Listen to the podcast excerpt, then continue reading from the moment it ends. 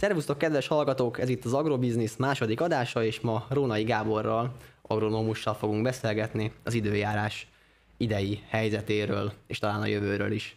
Szervusz Gábor, kérlek mutatkozz be. Szervusz István, Rónai Gábor vagyok, agrármérnökként vagyok most ebben a műsorban, tehát agrármérnök a, a végzettségem, illetve az egyetem elvégzése után egy pár évet eltöltöttem növénytermesztésben, tehát termelésben, illetve az elmúlt 20 évet pedig kereskedelmemben, tehát inputanyag gyártó cégeknél dolgozom, és jelen pillanatban is itt, itt dolgozom.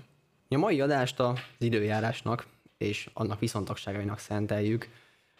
Talán mondhatni azt, hogy az elmúlt tíz évben gyökeresen megváltozott hazánk, vagy akár az európai térségek mediterránná váló időjárása is.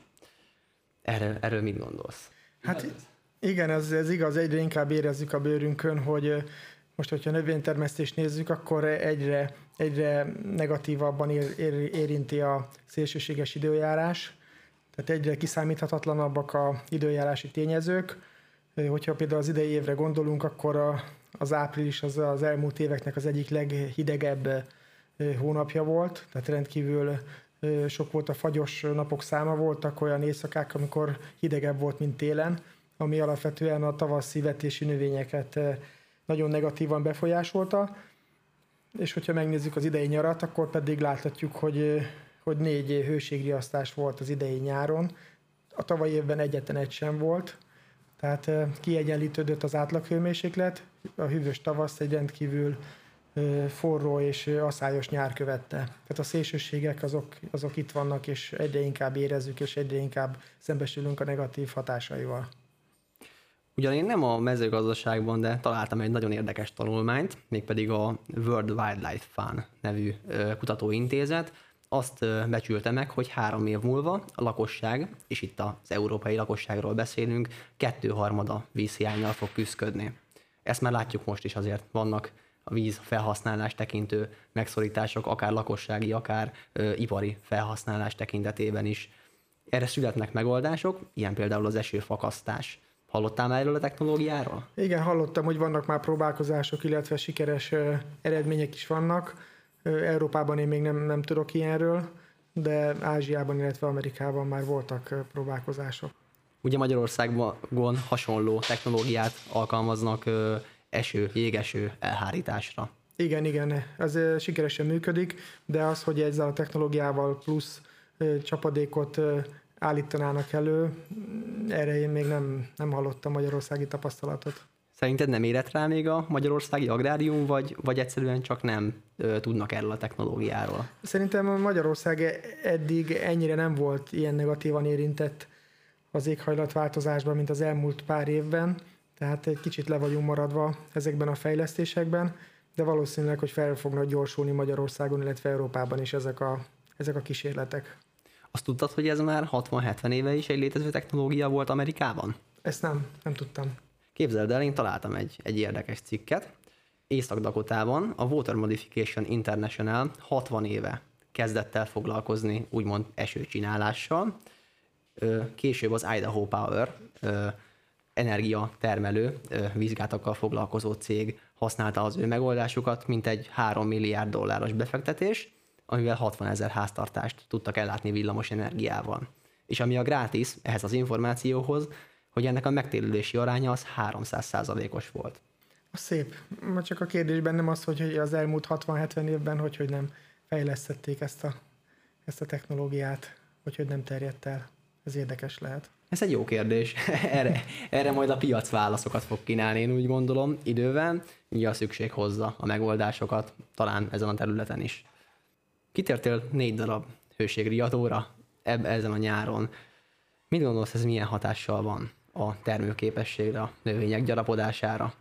Hát, hogyha a növénytermesztést nézzük, akkor mind a szántóföldi, mind pedig az ültetvénykultúrákat ez nagyon negatívan érintette. A szántóföldi növények esetén elsősorban a tavaszi vetésű növényeket, tehát Magyarországon itt a kukorica és a napraforgó az, ami ebben a témában jelentősebb területtel rendelkezik. Itt ezek a kultúrák ebben az időszakban virágoznak, tehát e- egyrészt kevés volt a talajban felvehető csapadék, hogyha kicsit visszamegyünk, akkor télen is kevés volt a csapadék. A második negatív hatása pedig ennek, hogy ezek a kultúrák ilyenkor virágoztak az idei évben is, tehát mind a kukorica, mind pedig a napraforgó, és itt a, a növényeknek a termékenyülése nagyon nehézkesen haladt, ugyanis annyira meleg volt, hogy, hogy mondjuk 38-40 fokban, árnyékban néhány perc alatt a, a pollenek elpusztulnak, és és például ezen nem segít az a körülmény hogyha valaki öntözni tud, mert hiába öntöz, de hogyha annyira meleg van, akkor a termékenyülés a pollennek a nagyon gyors elpusztulása miatt nem tud megtörténni. És akkor ennek a következménye az, hogy hogy a kötések nem olyanok lesznek, tehát a megtermékenyülési növényeknek, és az a kevés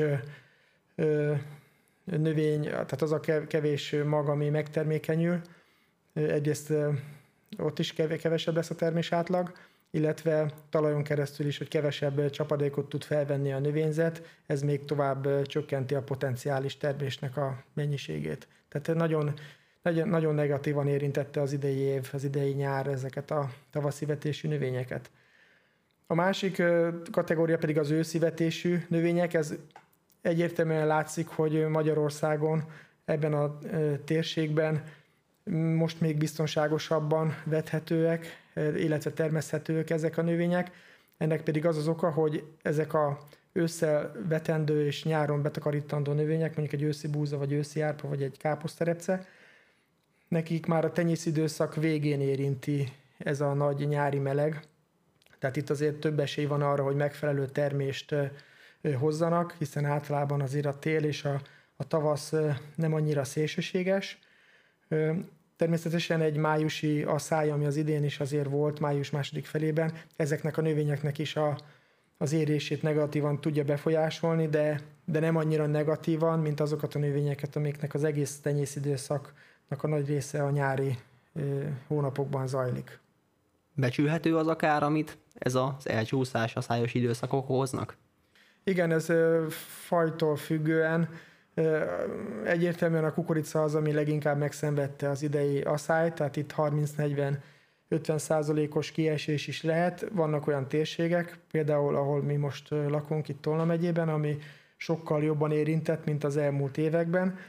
Persze vannak olyan térségek az országban, észak-keleten, észak-nyugat Magyarországon, ahol azért nem volt olyan jelentős mértékű az asszály, ott kevesebb ez a kiesés, tehát itt 20-30 százalékról beszélhetünk. Napraforgó Róla azt érdemes tudni, hogy a napraforgó viszonylag jól tolerálja a szárazságot, tehát ott, ott ilyen drasztikus terméskiesésről nem beszélhetünk, de ott is sok lesz a léha kasszat, és, és az ezer magtömeg, tehát a potenciális termés biztos, hogy ott is kevesebb lesz, mint mondjuk egy, egy tavalyi évben, ahol sokkal kedvezőbb volt a nyári időjárás. Uh-huh. És szerinted hosszú távon ö, merre fog változni ez? Hosszú távon nagyon nehéz ezt megítélni, mert, mert nem csak az a gond, hogy, hogy meleg van és szárasság, hanem az, hogy kiszámíthatatlan a, az időjárás. Tehát nehéz így tervezni, nehéz így mondjuk egy tápanyag utánpótlási tervet meg, megcsinálni, amikor egyik évben 350 mm csapadék esik le a tenyészítőszakban, a másik évben pedig lehet 600 vagy 700 mm is. Tehát itt a, a tervezhetőséget és a kiszámíthatóságot inkább a, a szélsőségek és az óriási ingadozások ö, ö, eredményezik. Tehát így nehéz, nehéz tervezni ö, mondjuk egy, egy vetőmag kiválasztásnál, hogy asszálytűrőt válasszunk-e, ami például a tavalyi évben nem volt rá szükség, viszont a döntést meg kell hozni vetési időszakban, vagy pedig tápanyag utánpótlási tervet hogy készítsünk, hogy 3 tonna kukorica, vagy pedig 12 tonna kukorica fog teremni. Tavaly nem voltak ritkák a 10-12 tonnás kukoricák, idén ebben a térségben nagyon gyakori lesz a 3-4 tonnás. És ennek megfelelően ebből következően teljesen más a tápanyag igénye, ugyanannak a fajnak, ugyanannak a fajtának, ugyanazon a termőterületen. Tehát itt a, a tervezhetőség az egyre bonyolultabb. Vetőmaggyártásban fajta és hibrid tenyésztés, termesztés tudja olyan gyorsan követni ezeket a változásokat, hogy ez akár a következő évet már biztosan kiszolgálja? Ennyire gyorsan azért, azért nem, de óriási a genetikai előrehaladás. Tehát a 2000-es években 2003, 2007, 2008, hogyha visszaemlékszünk, akkor rendkívül száraz évek voltak. És nagyon gyenge volt a kukorica termés. Most, hogyha ezeket az éveket nézzük, akkor már, már eltelt már 14, 15, 16 év, és biztos, hogy olyan genetikai olyan genetikájú hibridek jelentek meg, amik sokkal jobban tűrik ezeket a kilengéseket, és sokkal stabilabban termeszhetők. Tehát úgy gondolom, hogy a, a hibrid választásnál, és most bármilyen növényt nézhetünk, tehát mind tavaszi vagy mind őszi vetési növényeket, úgy gondolom, hogy, hogy nem csak a, a termés potenciál az, ami, ami fontos, hanem az elmúlt években a stabilitás az, ami előtérbe került. Tehát sokkal, sokkal fontosabbak, sokkal inkább keresettebbek azok a, azok a hibridek vagy fajták, amik lehet, hogy potenciálisan nem tudnak olyan sok termést előállítani, viszont a stabilitásuk magasabb, tehát sokkal jobban tolerálják ezeket a szélsőséges időjárási viszonyokat. Az öntözést már említetted, hogy nem minden esetben jelent megoldást ez a veszteségek kiesésére. Esetleg van olyan öntözési technológia, gondolok itt akár, akár esőztetésre, vagy gyökérszintű öntözésre, ami egy kicsit másképp viselkedik? Igen, itt az öntözésnél azért megjegyezném még, hogy, hogy az öntözés ez mindig egy, egy elég forró téma Magyarországon. Tehát tudjuk jól, hogy van két olyan folyónk, amin bődületes mennyiségű víz, jó minőségű víz hagyja el az országot, tehát mindenképpen több víz megy el az országból, mint amennyi beérkezik. Tehát ezt valamilyen formában legalább ennek egy, egy részét jó lenne itt tartani és hasznosítani. Ez mindig az ilyen száraz években veszük elő ezeket a fejlesztési projekteket vagy témákat, ilyenkor mindig többet beszélünk róla, aztán jön egy-két átlagos év, és akkor kicsit mindenki úgy hátradől, és akkor annyira mégse érint ez bennünket, ugyanis ezek nagyon nagy beruházások. Tehát mindenképpen a, arra törekedni kell, hogy ez a vízmennyiségnek nagyobb része maradjon itt Magyarországon, és minél nagyobb részét ennek mezőgazdasági öntözésre lehessen használni, hiszen így csak kifolyik az országból. Hogyha visszatérve a kérdésre, öntözés és öntözés közt is van óriási különbség hatékonyságban, tehát mindenképpen a csepek, egy, például egy csepegtető öntözés, vagy, vagy egy olyan öntözés, ami nem a légkörön keresztül, hanem a, hanem a talajhoz közelebb elárasztva például egy, egy adott területet, ez biztos, hogy sokkal hatékonyabb. Egyrészt nem perzseli meg a 40 fokban a, a kultúrnövényt, illetve a hatékonysága is magasabb, hiszen, hiszen egy hagyományos klasszikus öntözésnél akár 30-40 százaléka is elvész a kijuttatott víznek, és azért az öntözés annak ellenére, hogy, hogy jön be a víz az országba, egy nagyon drága és nem minden évben megtérülő befektetés. Tehát mindenképpen itt is a, a hatékonyság növelésre célszerű figyelni, mert nem mindegy, hogy az a 30-40 százalék elvész a légköri asszályban, vagy pedig egy csepegtető öntözéssel 90 százalék fölé mehetünk mondjuk a hatékonysággal. Én magam találkoztam olyan csepegtető öntöző rendszerrel, ami képes tápanyag utánpótlásra automatikusan. Ez mennyire elterjedt Magyarországon, illetve mennyire segít az állagmegóvásban? Ez elég elterjedt, főleg az állókultúrákban, tehát itt a térségben is azért ismerek olyan szőlőtermesztőt, akinek van csepegtető öntözése, és van olyan adagoló berendezése, hogy mondjuk egy tápanyagvizsgálat vagy levél analízis után megfelelő makro vagy mikroelemeket be tud keverni, adagolni ebbe a csepegtető öntözésbe, és ez a legkorszerűbb, a leghatékonyabb és a legköltségkímélőbb megoldás. Természetesen ez egy, ez egy komolyabb beruházást igényel, de hosszú, hosszú távon ennek a megtérülése biztos, hogy, hogy nagyon jó. Szántóföldi körülmények között azért ott, ott ez még gyerekcipőbe jár, eleve azért is nehezebb ott, mert a vetésforgó a rotáció miatt a következő évben nagy valószínűség szerint másik növényfaj fog oda kerülni, aminek egyrészt más a, a víz vagy tápanyag igénye, illetve fel kellene szedni ezt a, ezt a berendezést, ami egy óriási költség, utána telepíteni kell, ami megint egy óriási költség. Tehát ennek azért a, az elterjedése inkább a szőlő-gyümölcs, illetve a zöldség kultúrákban elfogadottabb, és ott hamarabb meg is térülnek, hiszen drágább, értékesebb növényeket állítanak elő, mint mondjuk egy kukorica vagy egy napraforgó kapcsán.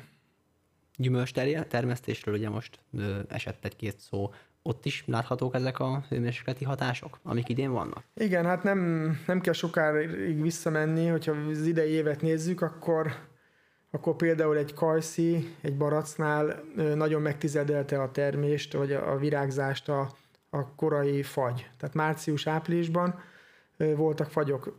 Ezt még nehezíti, hogy az elmúlt évek nagyon eny, az elmúlt telek nagyon enyhék voltak, tehát hamarabb kezd el a vegetáció beindulni, hamarabb kezd el bimbot hozni, vagy virágozni mondjuk egy, egy barack, és utána jön áprilisban egy, egy komolyabb fagy, ami akár a 70-80-90 vagy 100%-át is elviheti a termésnek. A gond az, hogy a növényvédelmi, növényápolási munkákat ilyenkor is azért bizonyos szintig el kell végezni, viszont várható bevétel nincs. Tehát ez nagyon megnehezíti a gazdálkodók dolgát. Erre Jött az idei nyár, ami viszont rendkívül száraz volt, rendkívül aszályos volt, és például most ott, ott tartunk, hogy vannak olyan, mondjuk az almát, hogyha nézzünk, hogy annyira kicsi az alma, tehát a mérete, hogy, hogy lialmának is kérdéses, hogy, hogy meg fog-e felelni, mert olyan alacsony a nedvesség tartalma, és olyan magas a szárazanyag tartalma, hogy vannak olyan területek az országban, ahol kérdéses az, hogy léalmának át fogják-e venni az almát. Tehát nem csak a tavaszi időjárás nehezítette meg a szőlő gyümölcságazatban a gazdálkodók dolgát, hanem a, a nyár is. Hogyha mm, beszélünk mondjuk egy-két gondolatot a növényvédelemről, akkor, akkor nagyon leegyszerűsítve azt, azt mondhatom, hogy hogy a száraz évek nagyon kedvezőek a, az állati kártevőknek. Tehát ilyenkor még ezt tetézi, ezt fokozza az, hogy nagyon felszaporodnak a, a, a molyok, az atkák, a tripszek, tehát ezek azok a kártevők, amik nagyon jól érzik magukat a, a, akár a 40 fokos melegben. Például egy gyapottok bagolylepke tökéletesen érzi magát, és óriási kárt tud okozni, tehát még a időjárási körülmények a negatív időjárási körülmények mellé még ez is hozzájárul, hogy az állati kártevők, a levéltetvek, tripszek szívogatják a termést, és még plusz védekezéseket kell elvégezni. A másik véglet pedig a csapadékos időjárás, ami például a tavalyi évben azért a nyár csapadékosabb volt, akkor pedig a gomba kártevők, a gombabetegségek érzik jól magukat. Ez most nagyon le van egyszerűsítve, mert gombából is van olyan, ami jól érzi magát, hogyha szárazság van, de, de azért úgy kijelenthető, hogy a csapadékos évben pedig a gombák okoznak nagyobb problémát. Ilyenkor vegyszeres vagy manuális megoldások, védekezési megoldások az elterjedtebbek? Hát vegyes, de azért gyakori a, a, a vegyszeres, azért hatékonyabb a vegyszeres.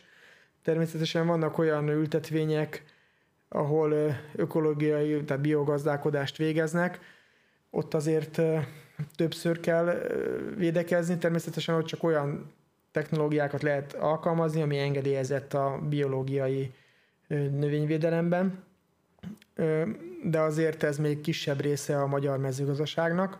Azért azt mondhatom, hogy akár szántóföldi, akár az ültetvény növénytermesztésben azért 90% fölött van most még a hagyományos konvencionális növénytermesztésnek és növényvédelemnek, ahol használnak hatékony vegyi, tehát kémiai növényvédőszereket. Az időjárás egy, egy örökös körforgás, szoktuk mondani, és hát most már azért talán minden nap találkozunk a széndiokszid kérdéskörével, problémájával.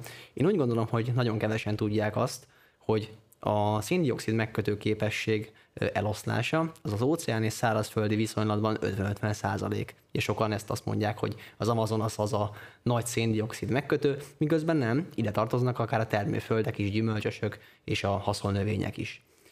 Úgy gondolom, hogy ez az idei időjárás erre is hatalmas nagy kihatással volt.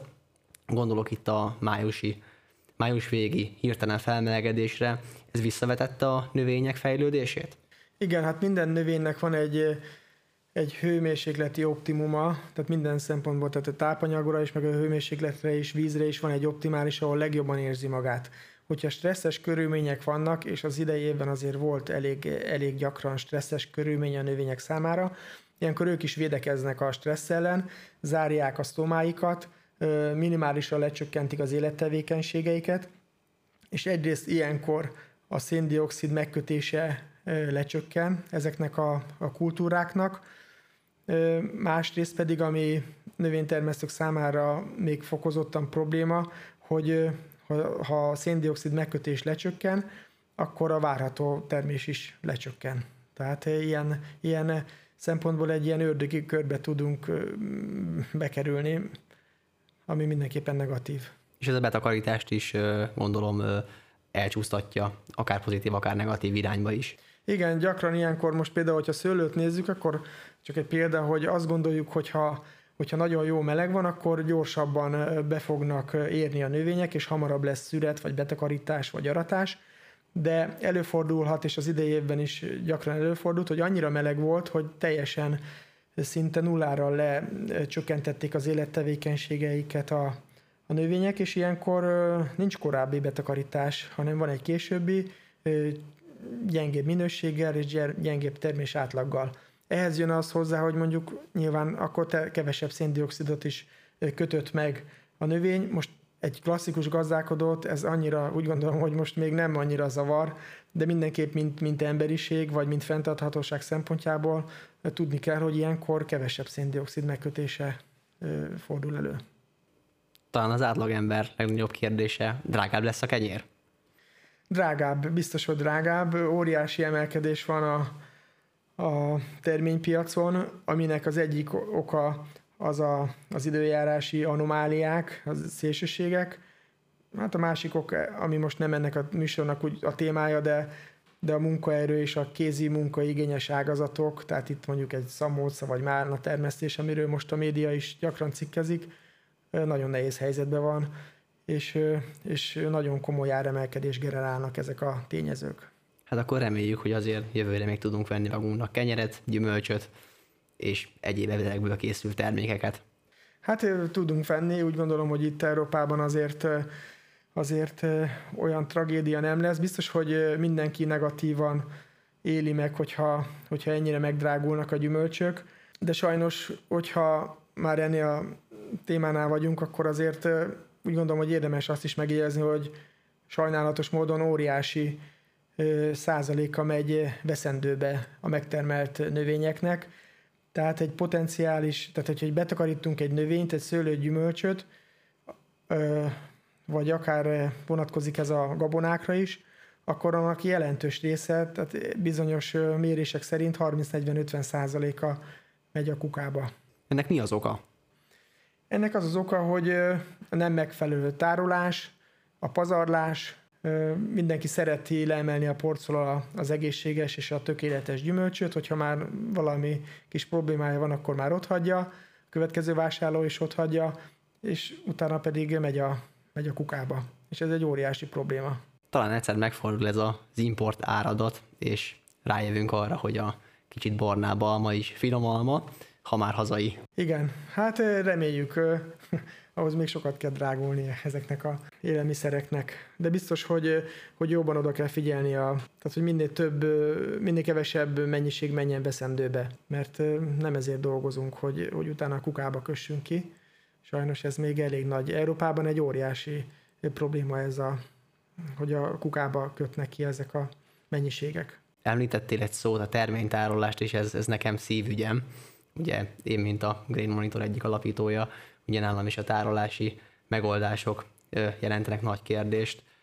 Mennyire van kultúrája Magyarországon az optimális vagy helyes tárolásnak? Most gondolok itt gabonafélékre is akár. Gabonafélékben is úgy gondolom, hogy óriási a szórás, illetve a szőlőgyümölcsben is nagyon nagy a szórás. Tehát vannak, akik nagyon profin és nagyon nagyon intenzíven, vagy úgy mondom, hogy nagyon odafigyelnek arra, hogy amit már nagy nehezen megtermeltek, nagyon magas költséggel, hogy minél magasabb százaléka menjen utána felhasználásra. Tehát a tárolás, a tárolás egy nagyon fontos dolog. Biztos, hogy itt még óriási fejlődési lehetőségek vannak. Nagyon sokan úgy vannak ezzel, hogy megtárolt, megtermeltük, betároltuk, és akkor, és akkor utána kicsit hogy lazábban állnak a tároláshoz, és bizony itt akár az 5-10-20-30 százalékos veszteségek is előfordulhatnak, ami, ami egy óriási pazarlás, hiszen a már megtermelt és betárolt növénynek megy ki a, a szemétben egy nagy része, ami, ami gyakorlatilag lehet, hogy a megtermelt profit tűnik el. Tehát ebben még óriási fejlődési lehetőségek vannak. Természetesen ez is egy beruházást igényel, de biztos, hogy ezek, ezeknek a beruházásoknak nagyon magas a megtérülése. Tehát akár csak nézzük gazdasági oldalról, vagy akár csak ökológiai lábnyom oldalról, úgy gondolom, hogy ez még mindig egy megoldatlan kérdés minden területet érintően. Szerinted mennyi idő, míg a veszteségek optimalizálása úgymond divatcikké válik? Úgy gondolom, hogy hogy a, a drágább kultúráknál ez előre haladottabb, tehát nagyon professzionális tárolók vannak például almára körtére. Tehát ma már, ma már nem egy, nem egy ritka, ritka dolog, és egy, úgy gondolom, hogy egy jó, egy gyakori elvárás, hogy ha bemegyünk mondjuk áprilisban egy, egy szupermarketbe, akkor friss és szép almát és körtét tudunk venni. Ez csak úgy lehetséges, hát két, két lehetséges útja van, vagy behozzuk mondjuk télen Latin Amerikából, vagy a másik, hogy amit megtermeltünk, azt arra vigyázunk és megóvjuk, és úgy olyan körülmények között, olyan hőmérsékleten tároljuk, hogy megtessük azt, hogy márciusban is tökéletes gyümölcsöt tudunk a polcra tenni. Ugyanez vonatkozik a, a, a megtermelt gabonákra is, olajos növényekre is, hiszen a feldolgozás az, az, az januártól decemberig tart, tehát mindig szükség van arra, hogy megfelelő minőségű és mennyiségű, akár búzát, akár kukoricát, akár olajos növényeket tudjunk produkálni a feldolgozó ipar számára, tehát akár egy, egy étolaj előállítást, hogyha nézzünk, akár etanol vagy bioetanol előállítást, akár izo, izocukor előállítást, tehát nagyon fontos, hogy januártól decemberig mindig, mindig tudjunk produkálni megfelelő mennyiségű és minőségű alapanyagot, ennek viszont az egyik legfontosabb tényezője, hogy megfelelő módon tároljuk ezeket a már megtermelt növényeket. Én szeretnék mindenkinek ideális időjárást kívánni az elkövetkezendő időszakra. Rónai Gábornak köszönöm szépen, hogy ma velem volt, hogy vendégem volt az Agrobiznisz második adásán. Szervusz Gábor, köszönöm szépen. Köszönöm szépen a lehetőséget, és minden jót kívánok a hallgatóknak. Szervusztok!